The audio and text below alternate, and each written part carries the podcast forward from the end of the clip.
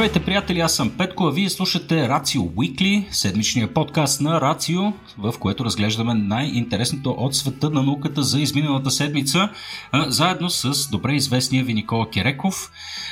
Преди да се отправим към новите новини, които надявам се да осветлят ума ви този път, искаме да споменем един нов партньор – новите ни партньори от Text са поредната организация, която, която реши да подкрепи този подкаст и всичко, с което ние се занимаваме. Затова сме им искрено благодарни за това. Иначе Text е българска компания, доставчик на семантичната база данни GraphDB на платформата за развиване на графи на знанието. Не знам дали сте чували за подобен термин. Аз го срещам за първи път. Knowledge Graphs на английски ми звучи далеч по-логично. А, в, а, във всеки случай такъв тип решения, като тази апликация, откриват съвсем нови хоризонти за анализ и преизползване на огромни, об, огромни обеми от данни. А в фонтотекст, както и на повечето места на пазара на труда, в момента също си търсят таланти като вас, а, така че може да се запознаете с някои от отворените им позиции и разбира се ще пуснем и линк към нашите партньори от OntoText. Разбира се, огромни благодарности и към вас, нашите слушатели, които ни подкрепят и в Patreon. А, днес с Никола ще се разходим малко в света на космоса, биологията, ботаниката и както винаги, общото ще така, направим един миш-маш от най-различни а, научни новини. Никола, здравей, как си днес, приятел? Здравей, Петко. В настроение за мишмаш съм. В настроение за мишмаш, прекрасно. Ами, добре, Никола, една от по-интересните новини, които видяхме през изминалите два дни, се отнася за един руски снимачен екип, който беше изстрелян към Международната космическа станция. Доколкото разбирам, те а, а, вече са на път на там или пък не са. А, сега на мен тази новина ми се стори изключително интересна, тъй като ако съм очаквал да се качи снимачен екип някъде горе, то нали, обикновенно а, човек очаква някой от мащабите на Холивуд Холивуд, пък и кой, кой знае, Боливуд да направи нещо подобно. А, сега обаче виждаме, че а, не знам, съвременното кино, особено в някои страни, тук да споменем конкретно Русия и Китай, а, стъпват на старото верою, а, постулирано още от самия Владимир Олянов Илич Ленин, а, който а, така, посочва киното като основния пропаганден инструмент на партията. А, та сякаш а, така се получи един много интересен тласък на съвременното руско и китайско кино. Виждаме изключително скъпи а, и много интересни продукции, които се произвеждат в момента. Разбира се, повечето от тях са на военна тематика космическа тематика. Целят да повдигнат духа на собствените си нации. Според тебе, Никола, това поредното упражнение за пропаганда ли е? И сега знам, че това не е твоята сфера или нещо, по което обичаш да дискутираш. Е, ти обичаш да се фокусираш върху научната част, но ми е любопитно ти какво мислиш. Ами, според мен категорично е един от инструментите в този арсенал. При всички случаи руснаците а, още от времето на голямата първо, първата голяма космическа надпревара а, много обичаха да са първи във всичко, много обичаха да се съревновават с а, различни нации, основно разбира се с а, САЩ тогава. А, та, те отдавна не са постигали, не са пожънвали някакъв голям успех. Нещо, което да кажат, че се случва за първ път. Uh, особено в космическата си програма, която някакси през последните години постепенно започва uh, да залязва и да си личи още все повече, че е в криза. А, та а, Рогозин имаше доста спешна нужда от някакъв позитивен пиар в сферата на космоса и повечето специалисти, които следят какво се случва, са единодушни, че това с филма е, може би, най-добрият инструмент в тази сфера. Иначе, наскоро а, обявените резултати показаха, че Роскосмос а, са намалили своите печалби, своите приходи 42 пъти от, О, от 42! Както, 42 пъти, откакто а, са спрели да изпълняват задълженията си по договорите mm. с Съединените щати. Разбира се, откакто те се здобиха с свой инструмент, със свой космически кораб в лицето на а, Dragon, Crew Dragon капсулата mm. на SpaceX. Та, а, това доста сериозно ги удари, а, не само финансово, разбира се и имиджово, тъй като и разполагат с по-малко пари за развитие на космическите си проекти в този случай. А, та, това нещо наистина е, според мен, един да го наречем космически пиар, но наистина, наистина на борда на космическия кораб Съюз който излетя от космодрума Байконур в Казахстан. Отпътува, отпътуваха трима руснаци. Те успешно се скачиха между другото с Международната космическа станция вчера, няколко часа по-късно след излитането. На борда на, на Союз са били а, един, един космонавт, това е Антон Шкаплеров. Той е дългогодишен астронавт, един от, най, един от руските космонавти с най-богат опит. Той има три дълги мисии зад гърба си вече, а, като всъщност отивайки на Международната космическа станция, той а, ще поеме следващото дежурство, т.е. той ще остане още 6 месеца там.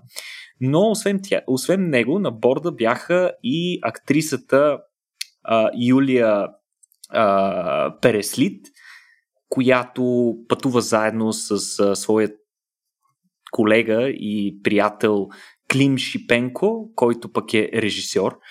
И а, всъщност а, излитането се осъществи на 5 октомври. Ние не записваме на следващия ден, на 6 целта на, на присъствието на тези двама цивилни на Международната космическа станция, както вече споменахме, е да заснемат филм. Филмът вече има и име, има проект конкретен, как ще се казва. Не мога да го кажа на руски, никога не съм владел езика, но на български той се превежда предизвикателството или на английски The Challenge. Hmm. Той ще е научно-образователен проект всъщност, но ще е и пълнометражен филм, така доста голям, който се спонсорира от части от самия Роскосмос, в интерес на истината, но той е съвместна продукция с Руския канал 1 и с едно частно филмово студио. Сценария включва а, факта, че по някаква спешност, спешна медицинска нужда, лекар е изпратен от Земята на Международната космическа станция, за да излекува астронавт, който е беда. Иначе, по план, трябва да се заснемат а, кадри, които да покриват около 30-40 минути от а, филма, като а, ще филма ще бъде заснет почти изцяло в новият космически модул наука, който последно а, се скачи с Международната космическа станция преди вече станаха два месеца май. А, с а, проекта си Роскосмос цели да демонстрира, поне това твърдят, повишената достъпност на космическите полети към все повече хора, не просто към тренирани астронавти и космонавти, като по този начин нали, се цели да се, вдъхнови, да се вдъхнови следващото поколение да се занимават, да мечтаят, mm. да се занимават с космически изследвания, да мечтаят за космос и един вид да се подготвят за едно доста по- космическо бъдеще. Иначе с това си дело руснаците всъщност ще изпреварят Том Круз, не кой да е, а, който а, вече беше обявил през а, миналата година, 2020, ние говорихме за това, че ще снима сцени от новията мисия Невъзможна, като обаче а, американците все още нямат обявена дата за кога ще го изпратят. Между другото, те ще го изпратят съвместно с а, а, американската космическа компания Axiom Space, които са отчасти. С които пием кафе вече. No. Точно така, на едно от събитията ни, а, което когато слушате този подкаст вече ще е тъкмо минало. А, та там ще ни гостува Саймън Дженър, който е един от основните хора, който набира кандидати за частни астронавти. Та той чудесно се оказа се, че, че е запознат с предстоящата мисия, на която ще пътуват а, Том Круз и един режисьор. Нали? Та, а, всъщност това, което руснаците са направили, а, те целят да го направят с абсолютно минимален екип, като оптимизирали са нещата, така че все пак да е възможно това нещо. Знаете, че заснемането на един съвременен филм отнема огромно количество специалисти и техника. Е, в случая двамата човека трябва да се справят сами като актрисата най-вероятно ще се наложи сама да си поставя грима и да си наглася прическата, а пък режисьорът, а, тъй като на него вероятно му е по-леко, а, ще е и оператор и тон режисьор а, нали, по време на заснемането. а, като актьори във въпросният филм ще участват и другите трима руски астронавти на борда. А, между другото, актрисата вече играла в. А, има опит в а, предишен научно-фантастичен филм с, на космическа тематика и до голяма степен е запозната вече с а, терминологията, ако можем така да кажем. А, тя е доста известна и с а, другите си участия. От Роскосмос вече обявиха, че тя е избрана измежду 3000 кандидати в конкурс, който е стартирал още през май месец. Тя има и, имала и резервен, резервна актриса, която е можела да я замести в последния момент, ако нещо се случи. Иначе двамата цивилни киноартисти са получили базово обучение за това как да се държат в космоса. Основно, разбира се, акцентът е бил върху безопасност при а, престой в микрогравитация. Те ще останат 12 дни на Международната космическа станция. Очаква се да се върнат още на 17 октомври, като те ще се бър... върнат на борда на кораба Союз сами. Няма да има трети хм. човек, който се връща с тях. Там всичко е автоматично, нали? да, да, да, абсолютно. Хм. Там просто се качват и в крайна сметка. Да, а, за това пък, а, за да могат те да се върнат, тъй като в космоса всичко, на конкретно Международната космическа станция, всичко е много строго разграфено. Знае се кога а, идва следващия екипаж, който да замести предходния. Съответно, предходните а, взимат а, своя космически кораб и се връщат надолу. А, всъщност, качването на, на двама цивилни доста разстройва този график.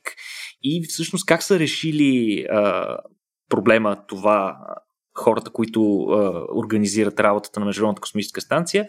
Ами как? Как? Оказва се, че двама от астронавтите, един руснак и един американец, а, Пьотър Дубров и Вен Дехей, ще се наложи да останат малко по-дълго на Международната космическа станция. Тяхната мисия ще бъде удължена с още 6 месеца, така че те ще, те ще останат цяла година заради претенциите на снимачния екип, като wow. по този начин Ван Де Хей ще се превърне в най-астронавта, американски астронавт с най-дълъг а, еднократен престой в mm. космоса. И вероятно и... поредния развел се астронавт, след се завърнал на Земя.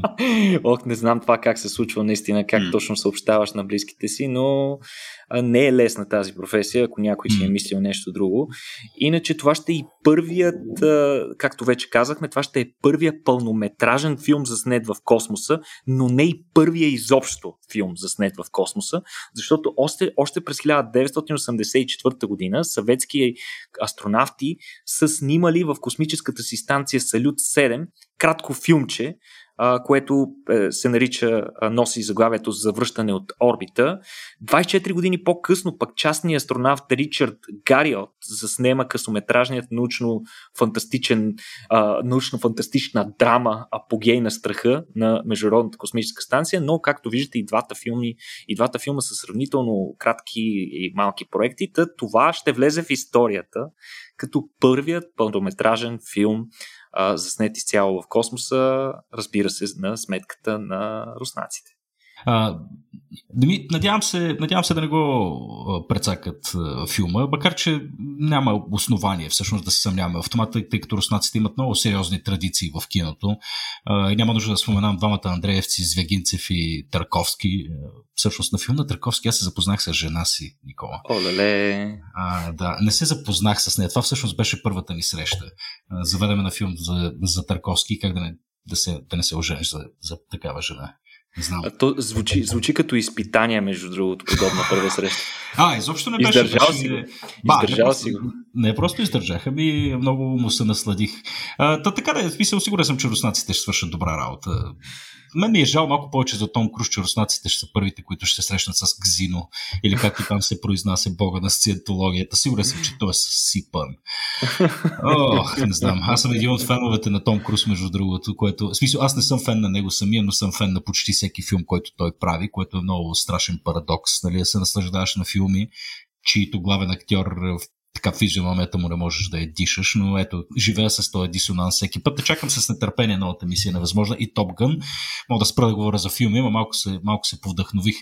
А, добре, ами хубаво, сега като си говорим в крайна сметка за космос, следващата новина е също много готина и не знам защо пък Аджаба тя не се среща някъде по новините. А, сигурно защото е по-малко глаймърс, както се казва. Но сме успели да отгледаме нещо на марсианска почва, Никола? Точно така. Това е много интересно а, и държа да кажа, че днешния епизод се, ще се опитаме да го посветиме точно на такива неща, които се случват в науката за пръв път. Най-вече за да ви покажем, че все още има огромно, огромно количество хоризонти на неща, които не сме доразвили и имате първа да се случват за пръв път. Е, какво се случи за пръв път? В случая а, научен екип обявиха наистина, че са успели да отгледат растение, в случая става дума за детелина, на аналог на марсианска почва. Сега Кажи детелина... Ми, че е моля ти се. Не, нормална трилистна е, Петко. не, да, между другото, това е наистина ключов как въпрос, който трябва да им го зададем. Наистина. Иначе самото а, семейство а, на детелините се казва трифолиум, самият род детелини, трифолиум. Ще да бъде много а, грубо наистина да, изп... да изпратят четирилистна детелина от семейството на трилистни.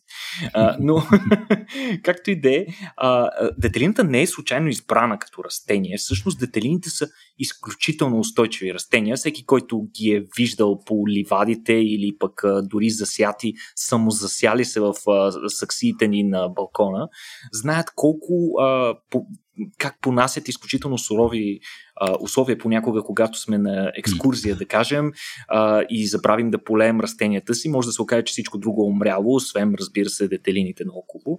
А, Всъщност това демонстрира факта, че тези растения понасят чудесно стрес и лоши почви. Освен това, те растат доста бързо и могат да покрият големи площи, което ще бъде ключово а, един ден, когато а, ние започнем да засаждаме някакви растения на тестови площи на червената планета. А, иначе, а, идеята не е, разбира се, да ядем детелините. Знаете, никой не яде детелини, поне по мои а, лични спомени. Не, че са отровни, но вероятно не са най- а, е, най-добри. някакви дупичета ги ядат все пак. Да, да, но нямат най-добрите вкусови качества, що се отнася до човешката кухня и те няма да са непосредствено а, предназначени за храна, но това, което те могат да свършат са една много важна а, екосистемна услуга на, на нас, хората на Марс, а, те могат да подобрят качествата на почвата и по този начин да я направят по-подходяща за засяване на следващи вече а, растения, които можем да използваме за някакъв вид ресурс. Как така а, ще, подобрят, ще подобрят качеството на почвата? Всъщност. Бидейки просто живи организми, които живеят и се разлагат в нея?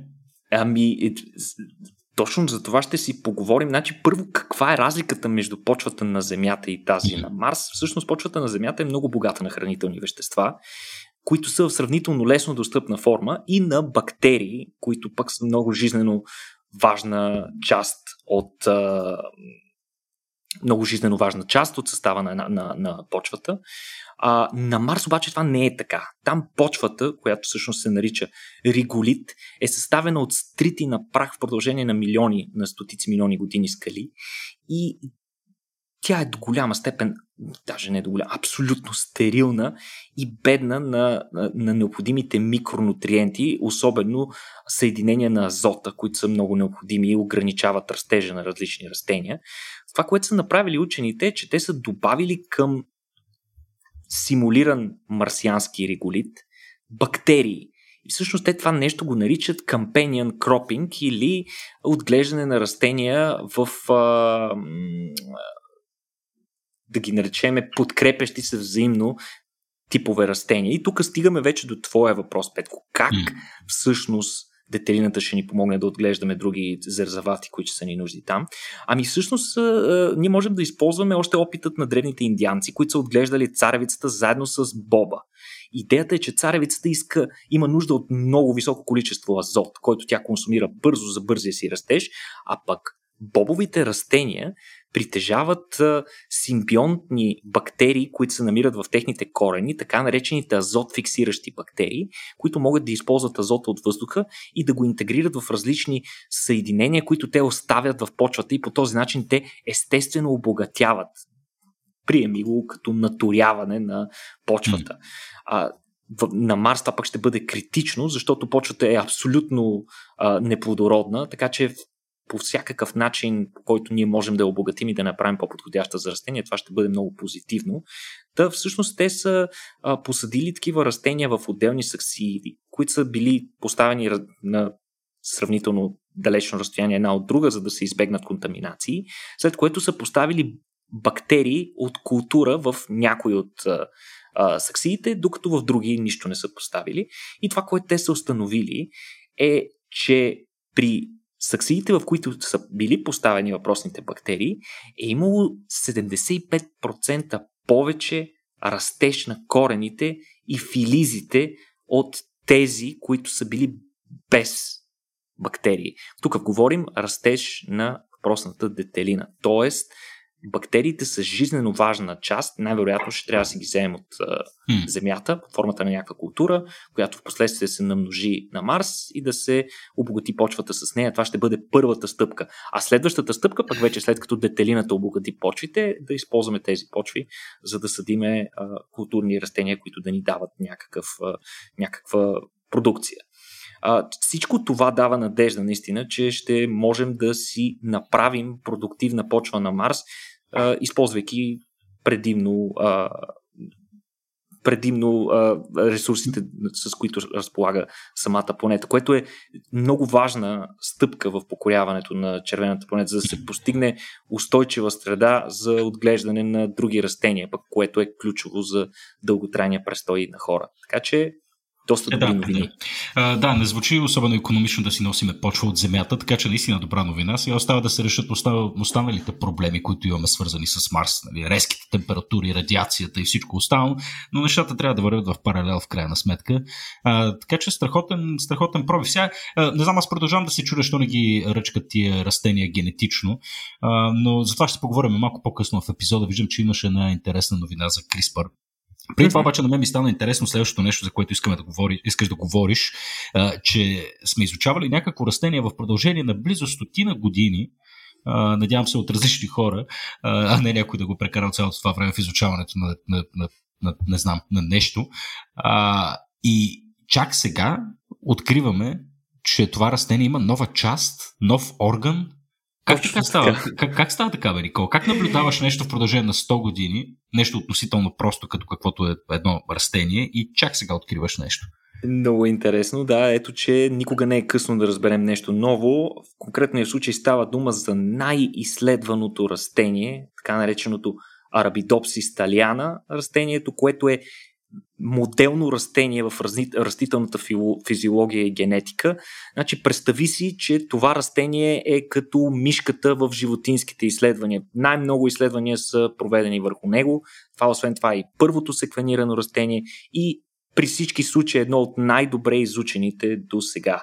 То е отглеждано на Международната космическа станция, правен е опит да бъде засадено на Луната на борда на китайската мисия Чънг ИА-4 и така нататък и така нататък. Така че от, наистина с него работим от много години. Той е поставил основите на растителната физиология и повечето неща, които знаем за начина по който се развиват растенията от, от семенце до до голямо растение, но всъщност в случая става дума за една доста необичайна и малка анатомична структура, която учените са наречи, нарекли кантил, което на български би трябвало да се преведе нещо като конзола. Тя е съвсем видина, но всъщност до момента ни е обърнато внимание. Смятано е, че тя е някаква форма по-скоро на патология. А, а този, този орган, извинявай дали не изпреварвам събитията, не съм сигурен, но и, този орган се, не орган, тази структура, както ти я нарече, се, се намира и в други животни или това е специфично за този вид?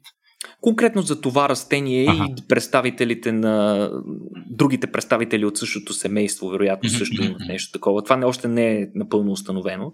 Но всъщност това растение а, има а, основно стебло, което може да си го представиш. И а, основното стебло, а, от него тръгват едни разклонения в горната част на стеблото, а, което, които а, ботаниците наричат стебълца, които всъщност носят цветовете. Те израстват под формата на разклонения от основното стебло. Кантила всъщност излиза хоризонтално от основното стебло и от него могат да се формират нови цветоносещи стъбълца. Тоест някаква форма на разклонение, но в посока, която обикновено не се среща при а, необичайно е да го кажем. А, наистина, това нещо се среща сравнително рядко и при самото това растение. Така че то до голяма степен не е сред най-обичайните му а, анатомични части. Най-често то се среща при растения, при растения, на които им предстои цъфтеж, но той е забавен поради някаква причина, най-често чрез лишаване от достатъчно количество светлина. В началото са смятали, че това се дължи по-скоро на някаква мутация, която е възникнала при отглеждането на тези растения, или на някакво заболяване, което ги е поразило. И е от него научените Петко забележи 12 години, за което време те са отгледали 3782 растения и са инспектирали, инспектирали ръчно над 20 000 стебла. И а, това, което значи, Никола, ние знам, че мисията ни в Рацио е да промотираме наука и да говорим за работата на учените. Колко е интересна, колко е вдъхновяваща, колко е нам какво си. 12 години инспектираш Еми, понякога, Еми, понякога виждаш, че някои открития отнемат много повече време и много повече работа, отколкото ни се иска да вярваме ние нормалните хора. Но да, учените не си седят в а, лабораториите и просто от време на време да викат Еврика, Еврика. Ами има доста усилена работа, която отнема чудовищно много време понякога. Та, а, а, учените са установили, че това вече си е абсолют, абсолютно легитимна отделна анатомична част. Разбрали са по какъв начин горе тя се образува, от какъв вид тъкан.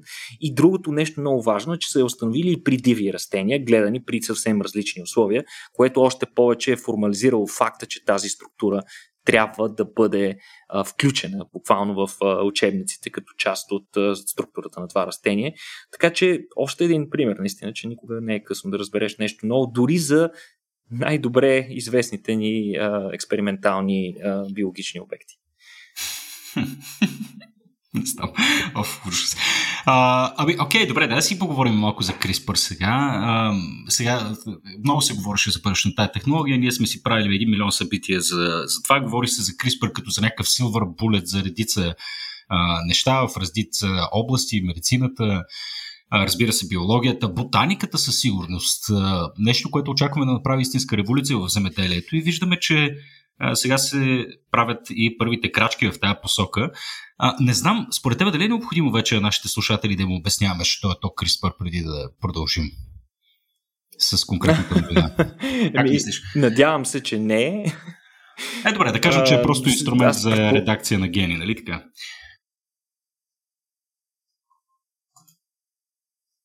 А, Петко, мютнат си. Абе, аз не съм мютнат. Ти котко, що казах нещо? Ти чуваш ли? Да, сега те чувам, но от време на време се мютваш, извинявай. Пак го отбележи а, това. Нищо добре, отбелязвам го.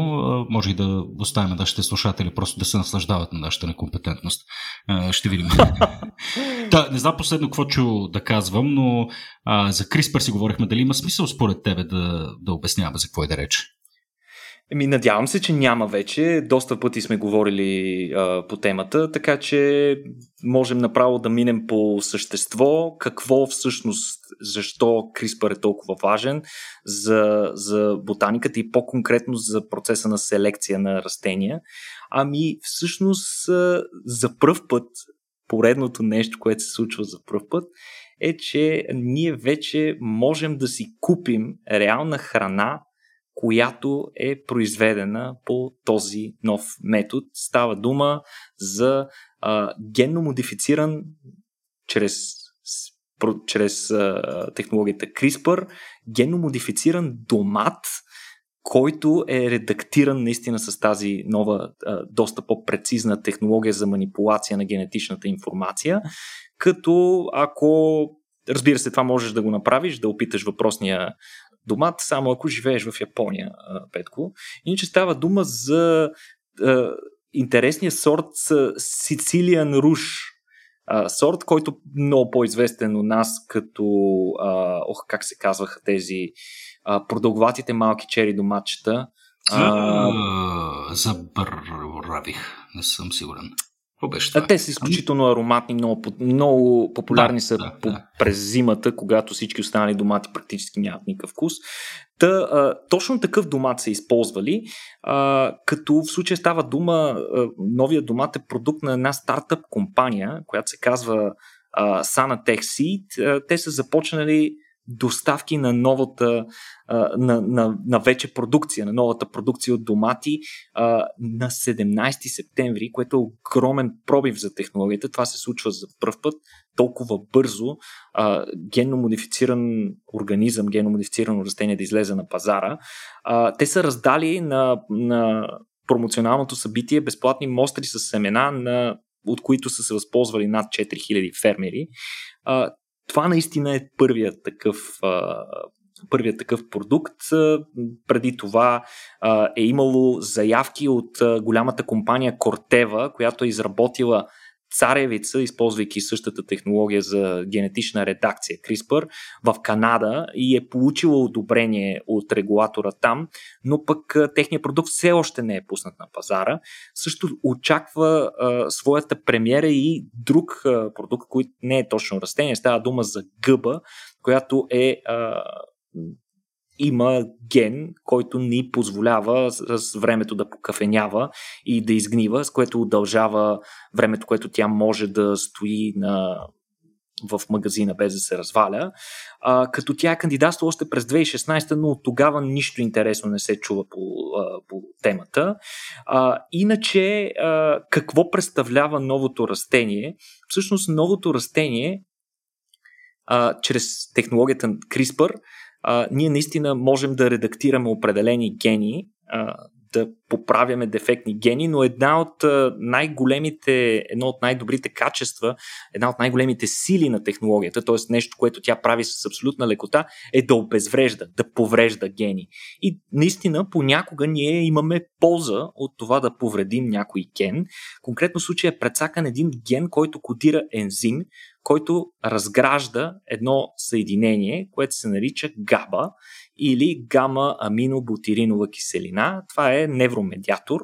А, освен това е не просто невромедиатор, ами е основният потискащ невромедиатор в мозъка, който има доста успокояващ ефект. И, габа гледан по този начин. Гледай ти. И, и има и в растенията, точно така. Тък, прецакването на въпросния ензим с помощта на тази технология дава пет пъти по-високи нива на габа в плода. Сега, защо ние да имаме габа повече? Защо трябва да приемем повече габа с храната? Тук е малко спорно, тъй като позитивите от външния прием на голямо количество от този невромедиатор са все още доста спорни, но има достатъчно данни събрани, за да може габата вече активно и доста успешно да се предлага като хранителна добавка в много страни, където хората я взимат. Съответно се смята, че по този начин тя подпомага справянето с стреса и подобрява качеството на съня. И съответно компанията твърди, че въпросният домат би имал същия ефект, без да е нужно да си купувате хранителната добавка. Отново в Япония, между другото, местна риба, направена е местна риба отново с помощта на същата технология, която да натрупва 50% повече мускулна маса и се очаква тя да бъде одобрена буквално следващият месец.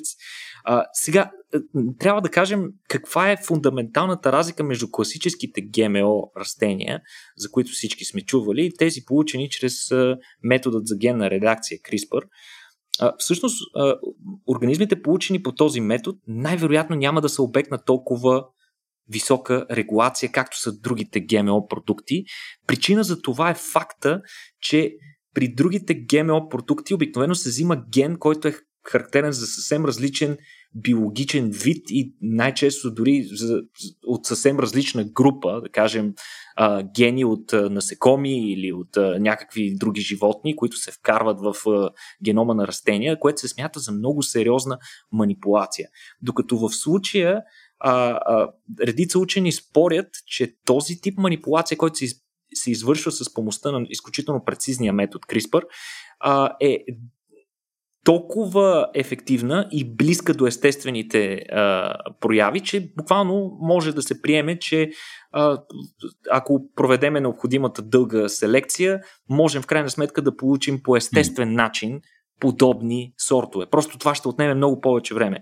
CRISPR, да кажем, е просто инструмент, с който ние можем да ускорим а, многократно, хиляди пъти скоростта на, на селекцията и да, да я това е, това, това е важно да се много... казва възможно най-често, между другото, защото има големи обърквания относно това, що е то ГМО. Но... Да, да, в Европа и в, в Европа и в Великобритания, между другото, а, всичко, което имаш някакъв тип манипулация върху генома му, що се отнася до храна и растения за използвани за храна, се смята за ГМО и съответно тези растения, тези продукти на научно-техническия прогрес няма да могат да бъдат приложени в тези държави, но вече се забелязват първите признаци на промяна в отношението на регулаторните органи, конкретно в Великобритания, която е започна, започнала е вече, а, извървява първите стъпки по промяна на а, по промяна на, на, на съответните изисквания, които имат те. Така че те най-вероятно ще бъдат първата държава в Европа, която ще позволи на някакъв етап въпросните нови, нови технологични, нека ги наречеме четвърто поколение ГМО растения. Като, Едно хубаво нещо да излезе от Брексит в крайна сметка. Да, да, като най-вероятно от Европейския съюз те се ослушват и следят много внимателно ситуацията. В началото ще бъде доста трудно, вероятно ще трябва да се те ще искат да ограничат и търговията с Великобритания или поне да направят средства с помощта на които да проверяват продукциите да не съдържат ГМО, но рано или късно това със сигурност ще бъде въведено и в а, Европа. А, иначе разработката с помощта на CRISPR, на, на култури с помощта на CRISPR, може да е до 100 пъти по-ефтина, с което тази технология практически може тотално да измести класическите ГМО растения. А, ще се види по какъв начин подобно нещо ще въздейства и на потребителите, дали при тях всичко ще е окей, те да, тъй като тези неща със сигурност ще трябва да се етикетират и така нататък, но най-вероятно не би трябвало да има проблем. Иначе полеви изпитания в Великобритания вече се извършват на пшеница с по-малко акриламид, което е едно съединение, а, което е с доказани канцерогенни качества и се съдържа в малки количества в а, нормалната пшеница. Така че тук отново целта на промяната е а, подобряване на здравословното състояние на нас хората и намаляването на рисковете от поява на тежки заболявания. Също много интересен а, обект на, на нещо на, на подобен тип манипулация са говеда в щатите, които се разработват от, 2000, от миналата година, от 2020, говеда петко с по-рехава козина, като целта всъщност на подобна манипулация е да не прегряват животните през лятото, тъй като а, редица а, зони на а, американските щати а, са засегнати доста повече и съответно при тях често се наблюдават такива горещи вълни и когато добитъка бива отглеждан на открито, животните много често прегряват твърде много и всъщност за да това нещо може да се постигне вероятно и с селекция, но ще отнеме много поколения, докато използвайки подобен метод може да го постигнеш още на следващото поколение, така че ти си използваш предимствата на твоята си порода. Единствената разлика е, че животните ще имат по-рехава, не толкова гъста козина и няма да прегряват. Много, много интересно. Ами, добре, Никола, аз ти предлагам да завършим с новината, която пропуснахме в следващия епизод, която е малко странна. Бременна египетска мумия открита за пръв път. Точно така, поредното нещо, което се случва за първ път. И а, всъщност а, какво се е случило, за да открият въпросната бременна мумия хората? Ами те са сканирали а, предполагаемата мумия на жрец а, Хор Джихути, а, но ненадейно са се натъкнали на кост от малко краче което най-вероятно принадлежи на ембрион в отробата на бременна майка, която е била мумифицирана заедно с ембриона в себе си. Действието се развива в интерес на истината, Петко, не в Египет, а в Полша. Съответно, а, кръстили са мумията мистериозната дама от музея в Варшава. А, по неизвестна причина за учените, ембрионът не е отстранен по време на балсамацията на жената, което е единственият такъв установяван до момента случай. А, мумията и саркофага са били дарени на музея в Полша още през далечната 1917 година, когато Египет е бил щедро разграбван от а, европейските а, а, музеи, за да попълни техните колекции. А, дали е бил подарен, дарен, сега само можем да гадаем, но... Откраднат Z. Твърди се, твърди се, че бил подарък сега от египетското mm-hmm. правителство. Сега не се знае точно как са протичали нещата, но... Там е проблема, а... Никола, че се знае обикновено как са протичали нещата, но това е друга тема. но а, още тогава а, учените а, египтолози а, са изразили съмнение, че в случая става дума за жена, тъй като саркофага, който тя е пристигнала, е бил много богато украсен, което тогава е било характерно за, за саркофазите на влиятелни дами. А, но после са превели надписа на саркофага, който е гласил точно Хор Джехути, високопоставен жрец, а, като специално е посочено в надписа, че този саркофага е на Еди кой си, бла, бла, бла, бла, син на и е изброено съответно неговото родословие, което е било типично а, за саркофазите по принцип, за да се идентифицира съдържанието им. А, и съответно това до някаква степен е разсеяло съмненията. Но през 2016 година при първото сканиране с помощта на компютърна томография отново са повдигнати съмненията, че това вътре изобщо не е хорджи хути. А, става най-вече заради формата и размера на костите, които са били много по-деликатни. Освен това не са били установени обособени мъжки полови органи, а 3D реконструкция сочи, че съответно а, човекът вътре имал гърди. Вероятно, как интерпретират това египтолозите в Полша, вероятно мумията е била сменена на някакъв етап, най-вероятно, за да се пробута като по-сценна. Това често се е случвало по това време. Мумии са вадени от саркофазите им, после са рекомбинирани отново, изпращани на различни хора и в началото много музеи и а, специалисти им е било много трудно да разберат дали съответната мумия е правилната мумия за точно този саркофаг и така нататък. Пък ако вътре има ценна мумия, тя после може да се продаде на друг човек. Изобщо било е голяма лъж вериш от египетски стил тогава. А, но а, едва ли може да се разбере поради тази причина, поради този хаос, който е царял тогава в египетската археология, едва ли може да се разбере коя точно е била дамата и изобщо дали е била от Тива, където произхожда нейния саркофаг. А, мумифицирана е изключително богато обаче, изключително внимателно, като е украсена с множество амулети, което сочи, че в случая става дума за заможна дама, при всички случаи. А, когато е починала, тя е била млада, на възраст между около 20 и 30 години, преди около 2000 години. Тогава е датирана а, бременната мумия, а ембрионът ти е бил на 5-6 месеца, т.е. той е бил доста завършен, така да го кажем.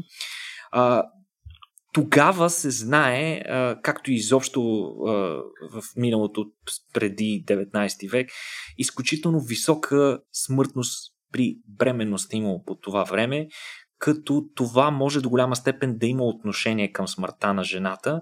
Не се знае дали, а, не се знае изобщо как а, а, египетските балсаматори, хората, които са били отговорни за процеса на балсамиране и мумифициране, подготовката на мъртвите и за изпращането им в задгробния им живот, как те са възприемали неродените ембриони, но а, факта, че до сега не е намиран в жена ембрион, най-вероятно сочи, че те са били отстранявали предварително. А, намирани са, между другото, мъртви ембриони отделно, мумифицирани отделно в специални а, такива канопи, в които по принцип се съхраняват органите на мъртвия човек, но до сега вътре в а, човешка мумия не е, била откриван, не е бил откриван ембрион. Така че това е наистина доста революционно от, а, откритие в сферата на египтология. Хм. Откритието е интересно, ама някак си ме депресира, Никола. Ами... Мъчно ми стана за всички участващи в цялата тази схема, да ти кажа. Така е, за съжаление, разбира се, да, да. Не случайно казват, че нали, нещастието за един е късмет за друг.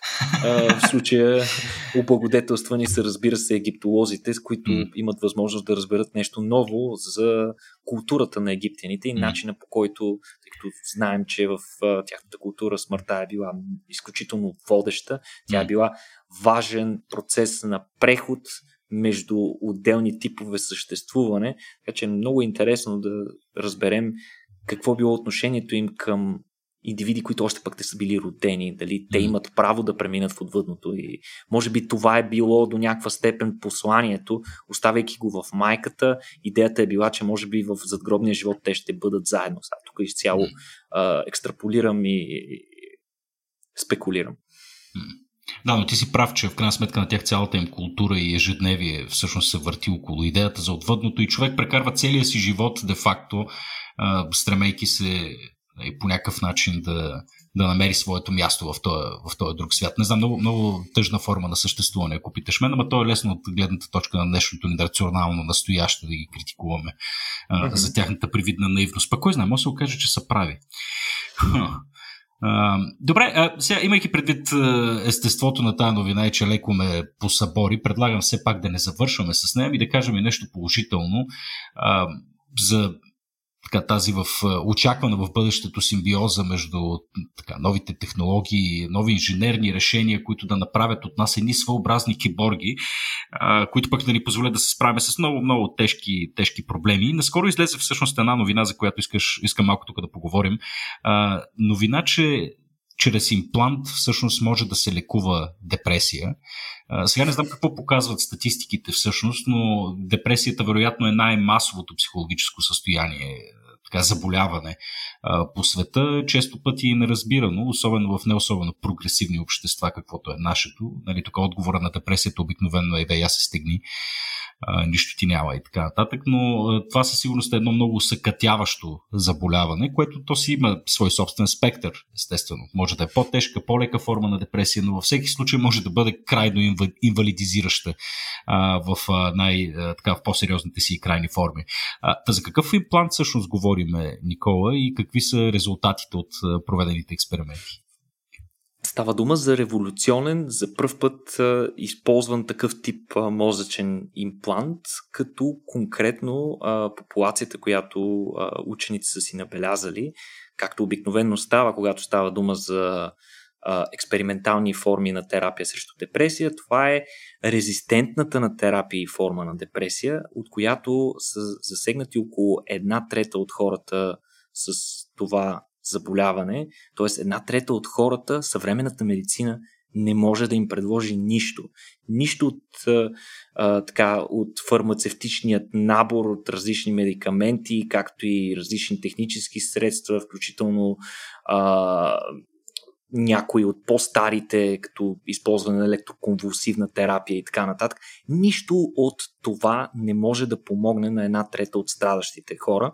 Наистина ти доста добре а, отбеляза, че депресията се превръща в бичът на 21 век, особено в цивилизованите а, държави. Това е най-често срещаното а, психиатрично заболяване, а, което, а, за съжаление, имаме доста малко опции, които да го третираме. Оказва се, че а, до някаква степен никой не е напълно застрахован, че в даден момент от живота си няма да изпадне в това състояние и съвременната медицина няма начин да ни изважда ефективно от там, което е доста притеснително. Сега, а, добрите новини идват отново от а, така да го кажем, последната дума на техниката. Става дума за а, жена, а, първият а, пациент, който се е възползвал от а, въпросният а, високотехнологичен мозъчен имплант, се казва Сара, тя е била на 36 години. Само това е успяла тя да разкрие пред заинтригуваните от откритието медии, а, само първото си име. Тя е на 36 години и развива депресия още, развива депресия още като дете.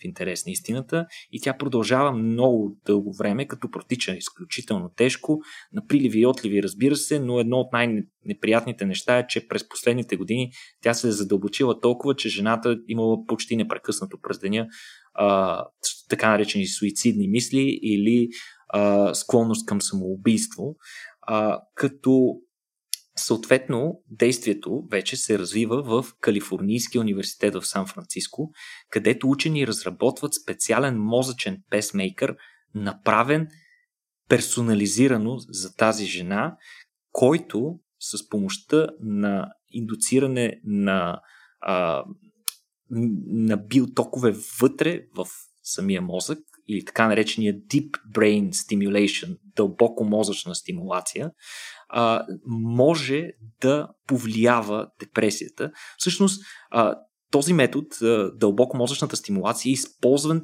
и преди при други а, психиатрични заболявания много успешно, като например при Паркинсон и при епилепсия, но депресията е много по-сложно заболяване, а, което много често се дължи на а, влияние от повече от един центрове в а, мозъка и съответно много трудно можем да преценим какъв тип стимулация може да му повлияе по подходящ начин.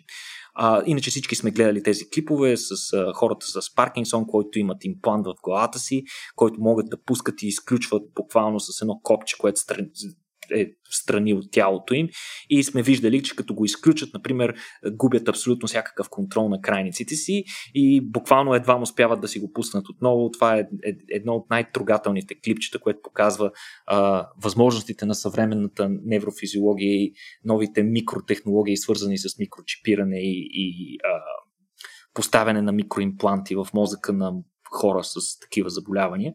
Иначе, а, в конкретния случай, учените са подходили много индивидуално. Те са а, изследвали жената в продължение на много време преди това, за да планират правилния дизайн, по който трябва да направят нейния имплант. Те са Първоначално те са намерили стимулацията на кой център в мозъка й има най-добър ефект за подобряване на нейното състояние и нейното настроение. Тоест, те са тествали много центрове, съответно това се прави чрез открита а, мозъчна операция или чрез а, вкарване на импланти директно през скалпа, а, като те са стимулирали серия различни центрове, питали с жената в реално време сега как се чувстваш, сега как се чувстваш, до момента в който тя им докладва е, е така се чувствам прекрасно. Нали. А, в последствие те са засекли пък какъв тип активност е свързан с индуцирането на симптомите на депресия. Тя не е тя е нещо, което просто я връхлита на моменти и тя губи контрол над това усещане. И за целта учените дори са се научили да индуцират депресията в мозъка, което е, звучи изключително садистично и, и, и, и доста жестоко от страна на учените, но това е много важно, за да могат те да разберат точно конкретния център, който е замесен в, в това разстройство. И а, до, до, до голяма степен това им е позволило да направят устройство, което да засича кога се активира депресията и в този център, който те са разбрали по-рано, и тогава те да задействат пък другия център, да предизвикат стимулация в другия център за кратко време, например импулс, който продължава около 6 секунди, който да подобри състоянието. И по този начин тя никога не изпада в пристъп на депресия. Сега, това е огромен напредък спрямо предишните импланти, които са използвани при хора с депресия, които обикновено се слагат на едно и също място и постоянно стимулират определен център. Това място обикновено е избрано, като са сканирани много стотин пациенти и е видяно къде най-често, кой център от мозъка на, на повечето пациенти с депресия е източника на депресивните им пристъпи.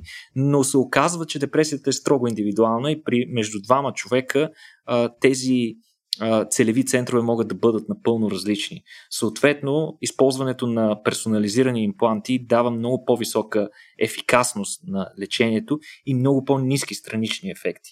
Сега, говорейки си по този начин, някакси звучи откъснати от реалността, но нека отново се върнем в живота на жената. Всъщност, промяната при нея е била толкова рязка, още в началото, след като е излязла от опойката, след като и е поставен този имплант в главата, че жената е плачела от радост.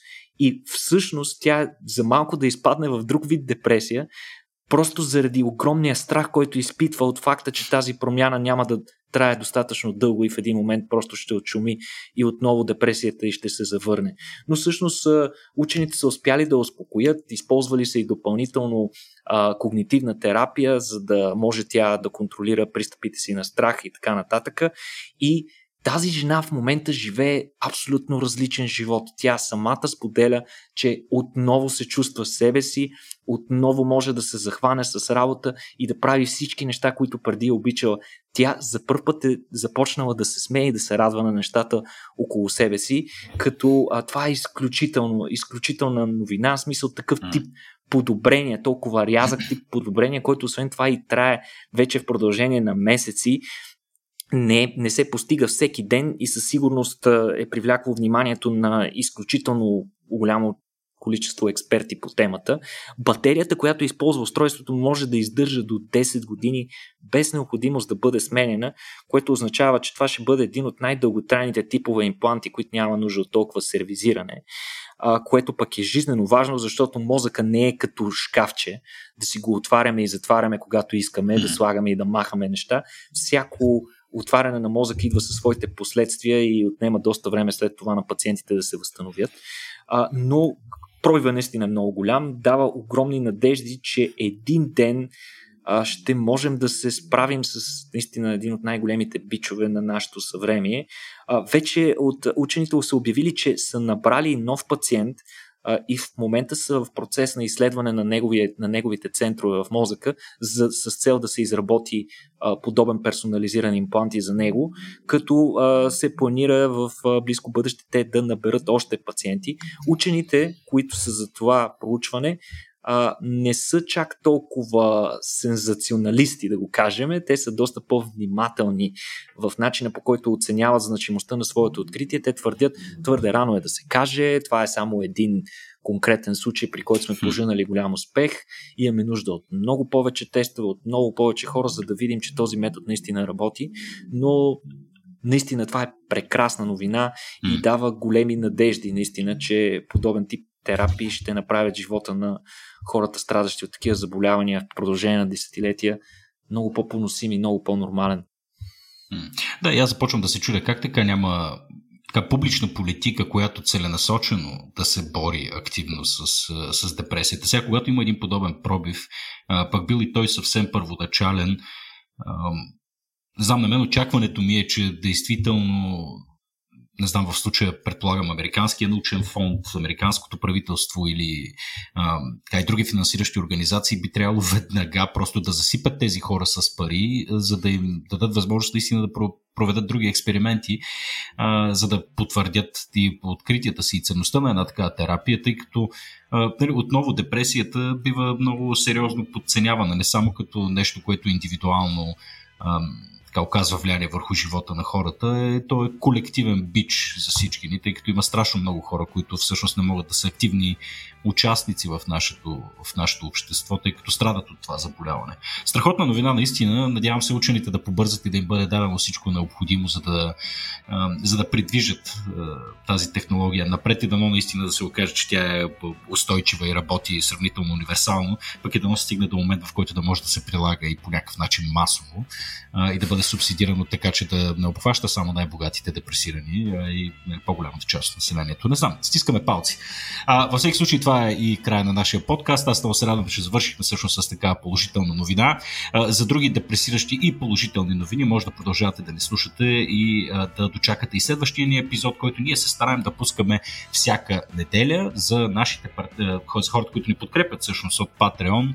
А, пускаме и по един специален епизод всеки месец. И освен това, така имате и няколко други гъдела, достъп до нашия Discord сервер. А, пазиме ви маса за някои от събитията, получавате отстъпки за най-различни неща. А, така че Patreon е страхотен начин да ни подкрепите. Разбира се, може да се абонирате и към нашия а, Box, а, така, най-нови, най-новия ни subscription сервис, така, фантастичен начин, с който да ни подкрепите. Получавате книга, един хубав културен дайджест, а, така съставен от нас. А, и така, мисля, че това е един от най-готините начини, чрез които може да подкрепите това, което правим. А, разбира се, искаме да отправим огромни благодарности отново към най-новия ни партньор OntoText. OntoText е българска компания, които са доставчик на семантичната база данни GraphDB а, и на платформата за развиване на графи на знанието Knowledge Graphs OntoText Platform, както и на технологични решения, които стъпват върху изследвания и иновации в областта на семантичните технологии, свързани данни, анализ на текст, машинно обучение, изкуствен интелект. Все неща от бъдещето, Никола. Mm-hmm. А, та, такъв тип решения откриват и нови хоризонти за анализ и така, преизползване на огромни обеми от данни. А, може да прегледате тяхната техния вебсайт и да чекнете техните отворени позиции, за които може, ако проявявате интерес, да кандидатствате. Благодаря много на Онтотекст за тяхната подкрепа. Никола, благодаря и на теб за, изключителния раз, за изключителните разкази днес.